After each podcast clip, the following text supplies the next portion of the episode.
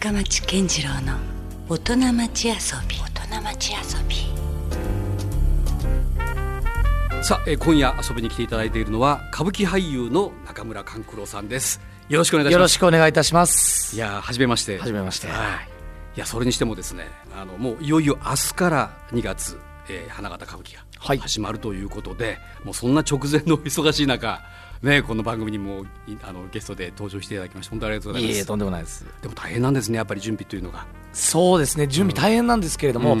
歌舞伎の場合稽古期間っていうのがものすごく短いんですよ。あそうなんですか？今回でいうと1月がですね、あの大体舞台が終わるのが26日で、28日から稽古があったんですけども、28293031 5日間しか稽古ないんです。5日間だけでもこの演目を全部やらなきゃいけない。そうなんですよ。だからねあのこれを他の舞台俳優さんとかに言うと、はい。みんな驚かれますね。大体普段の舞台だと一月間稽古したりするんですけれども、うん。歌舞伎の場合はね多くて5日。はい。短くて3日とか。あそうなんですね。ただなんか我々その素人からするとですねその演目としてはもうずっと本当にあのトラディショナルというか伝統的なものじゃないですか、それはだからもう何回も何回もされてるからということでもないんですいやその通りです、うん。やはりあの子供の頃から見ていた演目だったりとか、うん。聞いたことある、ん音だったはいりするので、うんあのもちろんあの全体合わせるのは5日間ですけれども、はい。その前に自分の役をうん。先輩に教わりに行ったりとか、うん。あの自分のものはパーフェクトにしてうん。全体稽古に臨むという形ですね。なるまあ、とにかくやっぱりその相手がいることですからね。合わせがやっぱなかなかそこで間が合わなかったりとかそうですね。その辺の調整がやっぱ大変ということなんですね。はい。なるほど。あのまあおそらく以前からも博多座とかはですね何回もお見えでしょうからあのなんかその博多座ならではのこう印象とかっていうのはありますいやーあの最初に来たのがですね、うん確かね連獅子だったんですよ。うん。連獅子と言いましてあの、えーね、歌舞伎をお知らない方でもあのはい。白い毛とはい。赤い毛をうん。回す踊りなんですけれども、はい。それを父と弟と3人で踊った時にですね、うん。まあものすごい熱狂してくださって うんああ博多のお客さんは熱いなと思ったのがうん。最初の印象ですね。あやっぱりそのこう地域差っていうのがはい。あるもんなんですかね。もうあそれでねあのこの舞台上というか、うん。あの物語にうん。すごく入ってきてくれるんですね。うん。だ役者としてはやりやすいですよ。うちの父が四谷怪談という、はい。あの、えー芝居をやった時に、うん。お岩様が、うん。あの、えー体に効くいい薬だと思ってうん。飲んでしまうのが毒薬なんですけれども、うん。その毒薬を飲もうとする時にですね、一番前のお客様が「飲まんとよ!」って声。でうちの父親はありがたいな、うん。の飲まないようにしででも飲まなかったらね、話進まないから、飲んだよっていうね。なるほどね。なかなかこうやって、うん。そんそこまで入ってくださるお客様っていうのはね、うん。他の地域ではなかなかないので、まあ、あの良くも悪くもピュアなところはあるかもしれないです、うん。つまりあの博多座ができる前は、はい。まあ、東京のように歌舞伎座がないですから、はい。あまりこう見る機会がそうですよね。なかったと思うんですよ、あねのー歌舞伎だけではなく、はい。その舞台を見るという。演劇がね意外と博多は根付いてないというか。ですよね、はい。そうなんですよ。だからね大変なのは、うんうん。いいものを持ってきたりとか、うん。楽しいものを持ってくるときは、うん。あのお客さん入るんですよ、うん。けどね、あはいそれ以外あんま入んない。入んないって言っちゃあれだけど、ね、ある種のこうなんていうんですかこう通好みなものとかが意外と分かりにくいというか。だから今回の花形歌舞伎はですね、うん。まあ、私たち兄弟5年ぶりにはい。博多座に出させてもらうんですけれども、うん。まあ念願というか、はい。あの若手で来たいっていうのをずっと言っていたのでで今回それが叶ってですね、うん。まあ来るだけだったらダメですから、うん。あのその博多のお客さんに喜んでもらえるようなうん。演目を集めたのでなるほど今回はねあの間違いなく楽しめるというはい。ことになってるわけですよね。そうですか。あのそれとは別にこの、まあ、いわゆる博多座で約1か月間近く公演があるわけじゃないですか、はそうすると、まあ、ずっとやっぱりいらっしゃるわけですよね福岡に。もちろんもちろん。というと何かこう例えばこう福岡の、まあ、舞台とは違ったこう印象みたいな、いやもうそれはねご飯がうん。美味しいじゃないですか。そうですか。特にまた2月はね、はい。あのーみんなに言われます、うん。歌舞伎役者に。はい。来月博多うんっていうね1月出てた人たちに、うん。いいなあ。羨ましがらあれます。いいよ本当に美味しいもんね。でも逆に言うとやっぱそれぐらいしか楽しみがないというかね。もうそれぐらい舞台に集中されてるからそうですね。まあ、どっかにこうねどっか遊び行くとかっていうことももちろんないでしょうし、もう本当食べることが一つの、いやもうねそ終演後にうん。あのご飯をいただくのが一番の楽しみですね。なるほど、まあ、それで1か月間なんとか楽しんでいただいてっていうことにはなると思いますけど。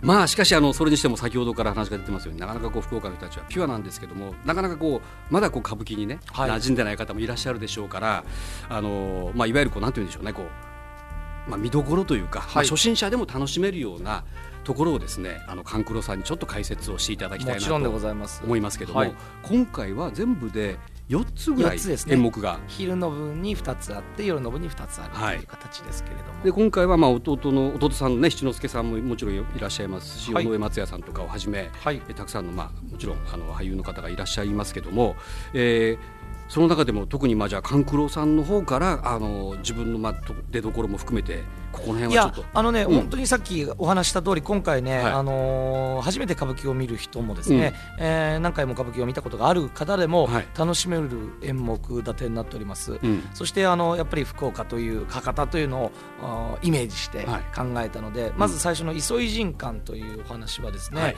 これあの鹿児島の、はい、えー薩摩藩の九州にまつわる。お話なんですよ、話幕末のお話でですね、はい。うん。えー薩摩藩の、えーガラス型薩摩切子を作っている、あの岡野清之助という、えー青年と、はい。えー琉球の王女、うん。瑠璃さんとのうん。恋物語ですね。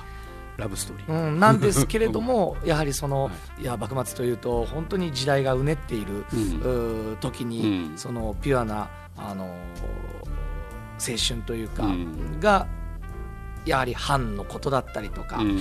うん。ままならないことがいっぱいあるわけですね。それでね、うんうん。あのーとてもあの深いうん。話になっていると思いますね。うん。あのーセリフもはい。薩摩弁をあそうなんですか？入れて。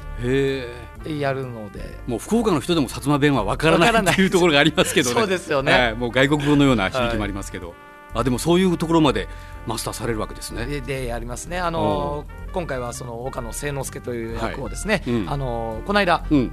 博多座でもはい襲名をはい。終えましたはい。橋之助が。初めて演じますので、うんこの見どころの一つだと思いますね。なるほど。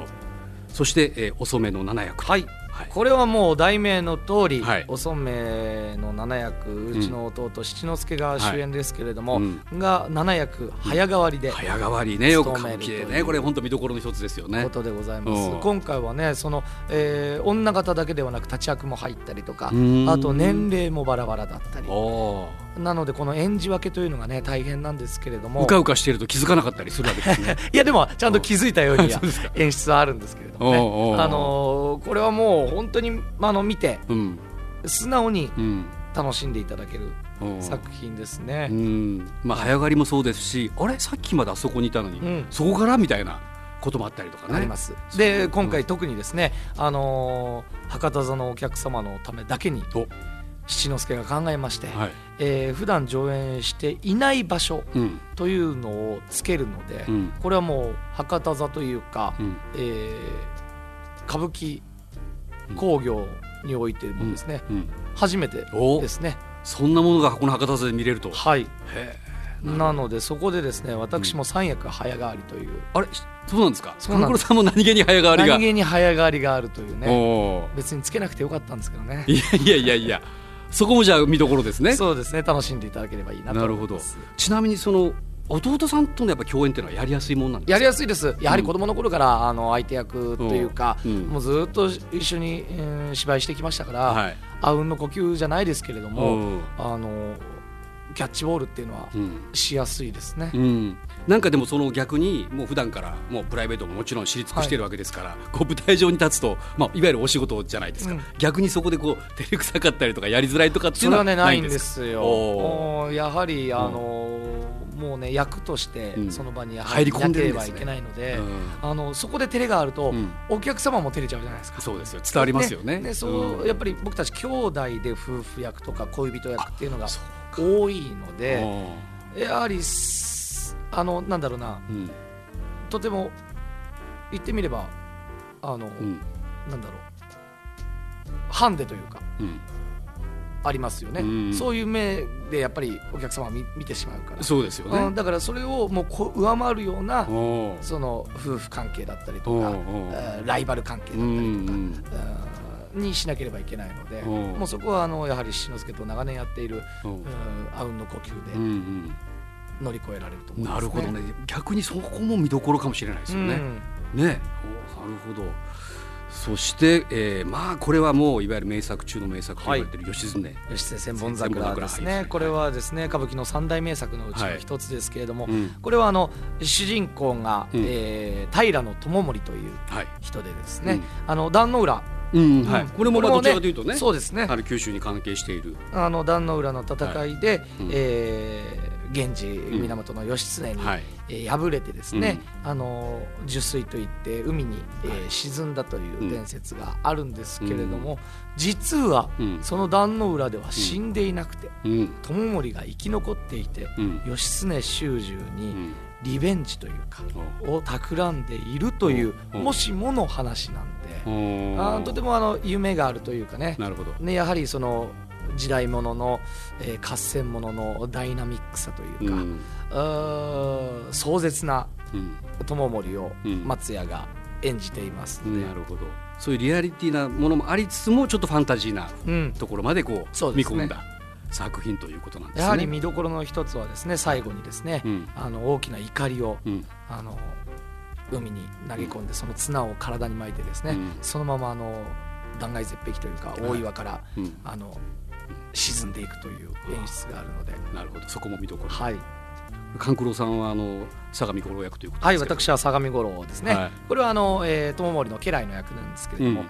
まあ中心と言いまして、はい。歌舞伎の用語の一つで中心というものがありまして戦をしているうことを、うん。あの伝えに行く。うん役っていうのがあるんですね。うんこの相模五郎も中心の一つなんですけれども、あのまあ、子供の頃から憧れていたうん役でもあるので、あそうなんですか。活躍で務めますのでねあ今回じゃあ勘九郎さんも初めてこの相模初めてです五郎役を。はいほうなるほど。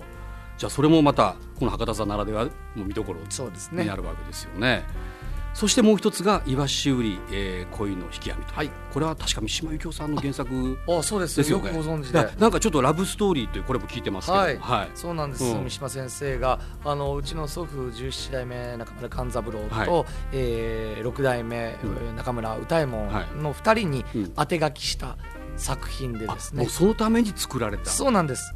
なので比較的新しほいですね。昭和のうはい中頃うにん。作られた作品なので、うん。それが祖父から父父から僕と三代で、はい。えー受け継いであの猿源氏を務めますけれども、はい。あのもうこれはね本当に見ていただければ分かるシンデレラストーリーちょっとこう楽しいみたいな雰囲気なんでしょ、これは。そうですね、うん。あのコメディーです、うん。はいなるほど。これはじゃあもう本当中村屋ならでは的なもう代々と継承されていってそうですそうでるす。演目でもあるわけですす。でその相手役の蛍火というのをねうん。あの志の輔が務めますけれども、うん。これはもう絶世の美人の形成という役なのでね、うん。あの夜の部では志の輔は義経、えーはい。男を演じて、うん。その後の蛍火を演じるんで、うん。あのなかなかね女方のイメージが強いんですけれども、はい。立ち役も見れるというね、うん。はい。なるほどこれはだからもう一回行ったからということじゃなくてやっぱ昼と夜でまた演目が違ったりするからですね。いやもうそうですね。ね何回か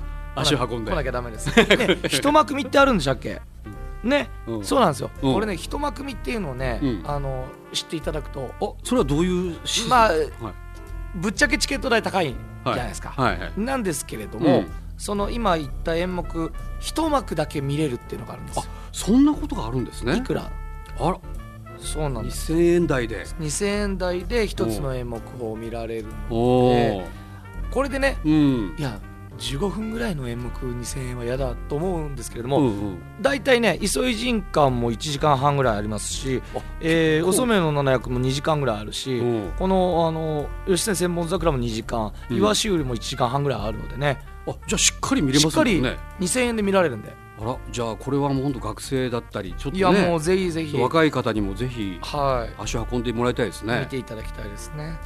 えーまあただ勘九郎さんはもう本当にこうなんていうんですか？もう歌舞伎 DNA というかもうね代々、えーうん。そういう歌舞伎のもう環境に生まれ育ってらっしゃるんじゃないですか。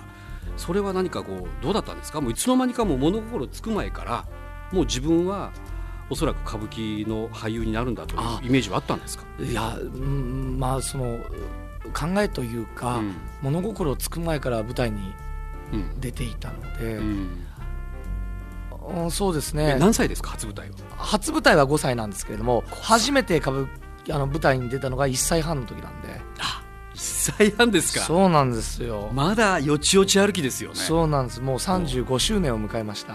もはう年齢とともにじゃないですか。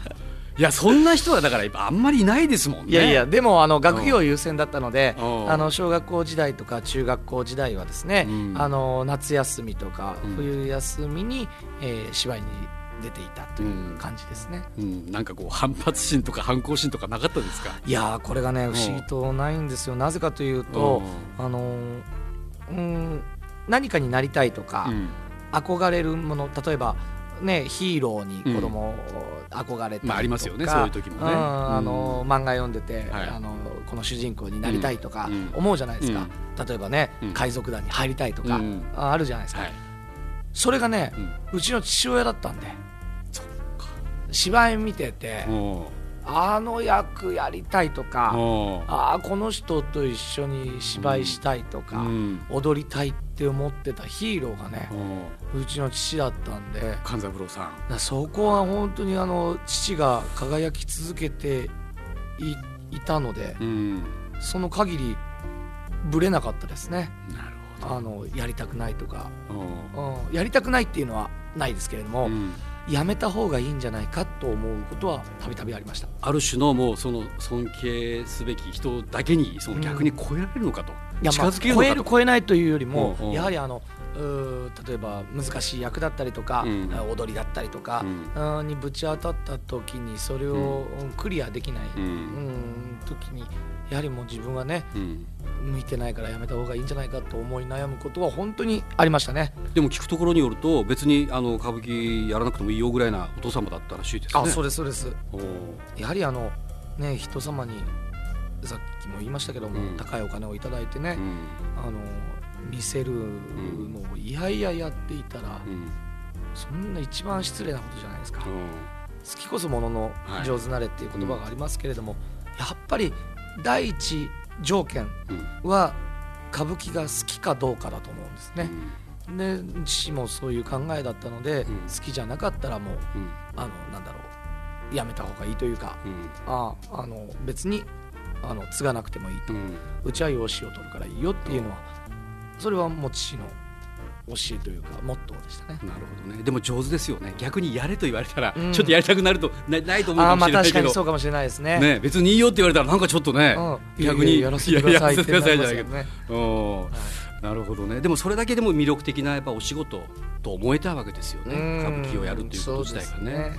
うん。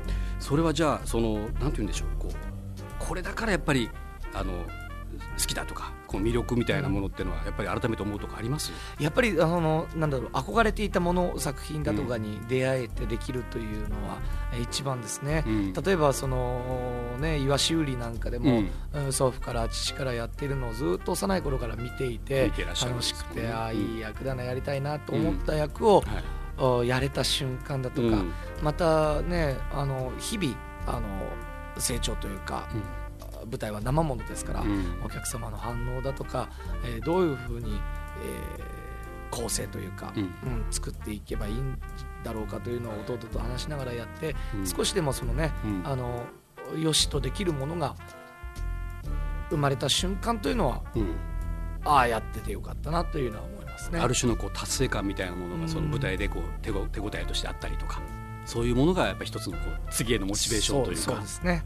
そういうことなんですね。うん、やっぱそれあとおあれですかお客様の反応とかも？いやもちろんです。それがパワーになったり。もちろんです。うん。それはもちろんです。うん。あのこれはね役者同士相手役とのキャッチボールもそうですけれども、うん。舞台というのはね、うん。あのお客様とのキャッチボールでもありますので、うん。やっぱりその反応だとか、っていうので左右される日ももちろんありますね。なんかねあのよくあのいいなと思うのがあのこう大向こうから掛け声パッとこうまたすごい絶妙な間でこうねでそれでなんかそれで一体感みたいなものがあそうですね。またね劇場。舞台であったりしますもんね。その通りですね。あの辺がまたちょっとこう鳥肌が立つ瞬間ってうん。ありますよね。うん、いやそういった意味ではやっぱりこうなんていうんでしょう。あのこうスクリーンとかその画面を通して見るよりもやっぱ圧倒的にやっぱ生でね体感すると、うん。もう本当歌舞伎の魅力っていうのがもうよりこう伝わってきますよね。そうですね。うん。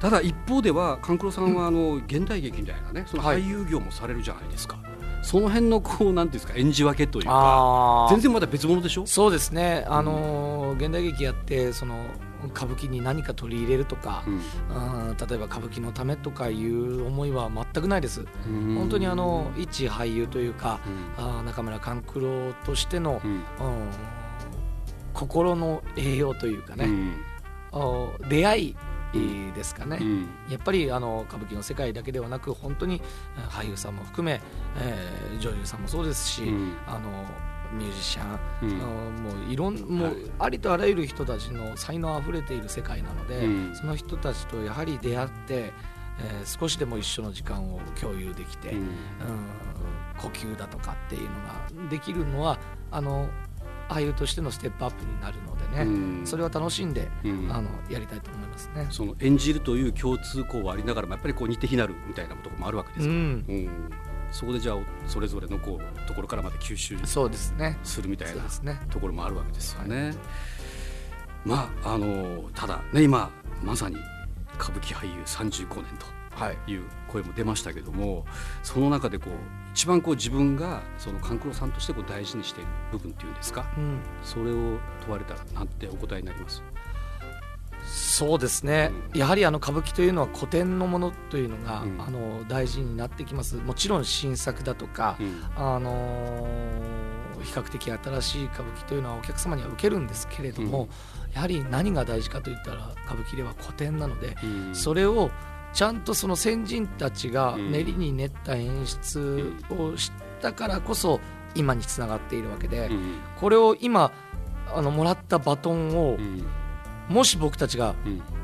変な風にというかね、うん。落としてしまったり、うん。うん、なくしてしまったりしてはう、ん。もう大変なことなので、うん。これをしっかり次の世代というか人たちに渡せるように、あの力をつけて、うん古典の作品を名作として今でも名作としてお客様に届けられるかどうかといううんのを一番に思ってやっていますね。なかなかそれはでも今こねこその言葉としては受け止めますけど重たいですよねいやそのバトンは。重いですもちろん。それ変にこうプレッシャーになったりはしないんですいかやもうプレッシャーですよもやっぱちろん。そうでしょうね。はいであのやっぱり先輩から教わって、うんそのことを伝えていくわけですから、言ってみれば伝言ゲームなわけですよ。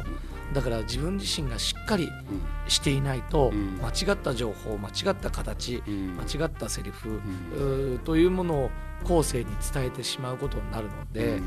あのやはり先輩から教わったこと父から学んだことっていうのはえー自分の中でちゃんと覚えていなきゃいけないなというのはうん。ありますね。うん。しかもやっぱりその舞台に出た以上もう後戻りできないというか、はい。もう生ものじゃないですか。そうですだからねそこのこうどうなんですか実際その間違えてしまうみたいなもちろんありますよ。あるんですかやっぱり？ハプニングもありますし。何が起こるかやっぱわからない。わからないです、うんあのやっぱりあの、ね、舞台はあの魔物が住んでるというう言葉もある通り、うん。あの怖いですよ、それは。それはどうなんですか？やっぱりチームプレー的にこうそこをこなしていくいやもちろんあのカバーして、うん。えーえー特に今回ね、お染めの七役という早変わりがあるので、うん。これはあの舞台上だけではなく、そうか裏方舞台裏が大変なので、そのチームプレーでね、うん。あのお客様に感動を与えられると思うので、うん。あのもう本当に志の輔も3回目なので、うん。あの慣れていますのでね、うん。あのしっかり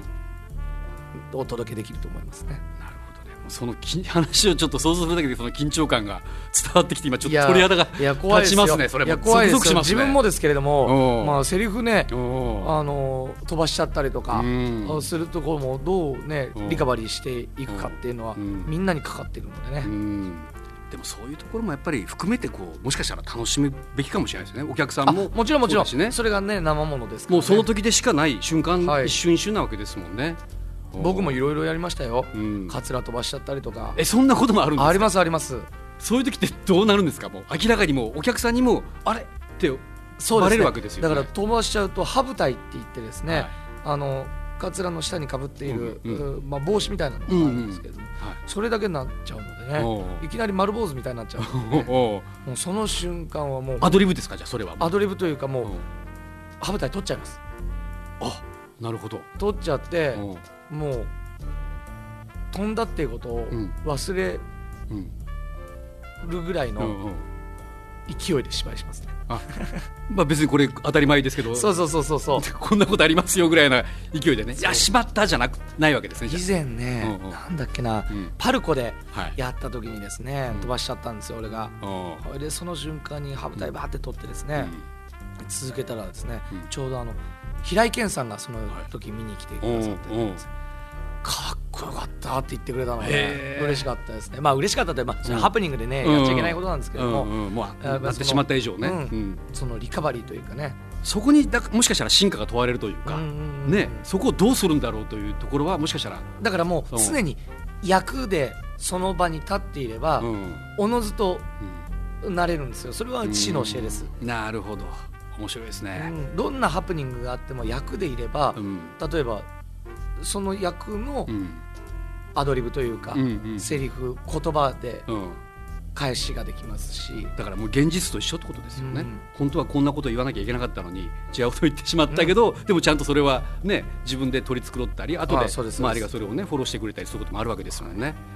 なるほど。やっぱ面白いなもういよいよ明日からですよ。はい。見どころ盛りだくさんの2月花形歌舞伎が博多座で始まります、えーそしてまあいろんなまあねあの値段も幅広くあの枠もありますからぜひですねあのもうこれを機に歌舞伎に触れていただきたいですよね。そうですね。来ていただきたいですね、はい、見てほしい感じてほしいポイントなんかありますか？いやもうあのー若手もそうですけれども、はい。えー千尺さん、門之助さん、亀蔵さんと、はい。あの先輩たちがキュッと舞台を引き締めてくれますし、はい。その若手のね熱い魂というかお客様に、えー本当に楽しんでいただきたいという一心でやっているのでね、はい。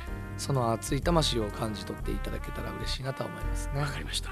ね、見どころ盛りだくさんの2月花形歌舞伎ぜひはいご覧ください。そして引き続き勘九郎さん来週もそうですね、はいこの来週をね、はい聞いてくださるお客様はね、うんもう見てるということですね。そうですよ。ということで、来週も引き続き、えー中村勘九郎さんをお招きしたいと思います。よろしくお願いします。ありがとうございました。ます Love FM Podcast. ラブ f m のホームページではポッドキャストを配信中スマートフォンやオーディオプレイヤーを使えばいつでもどこでもラブ f m が楽しめますラブ FM.co.jp にアクセスしてくださいね Love FFM podcast.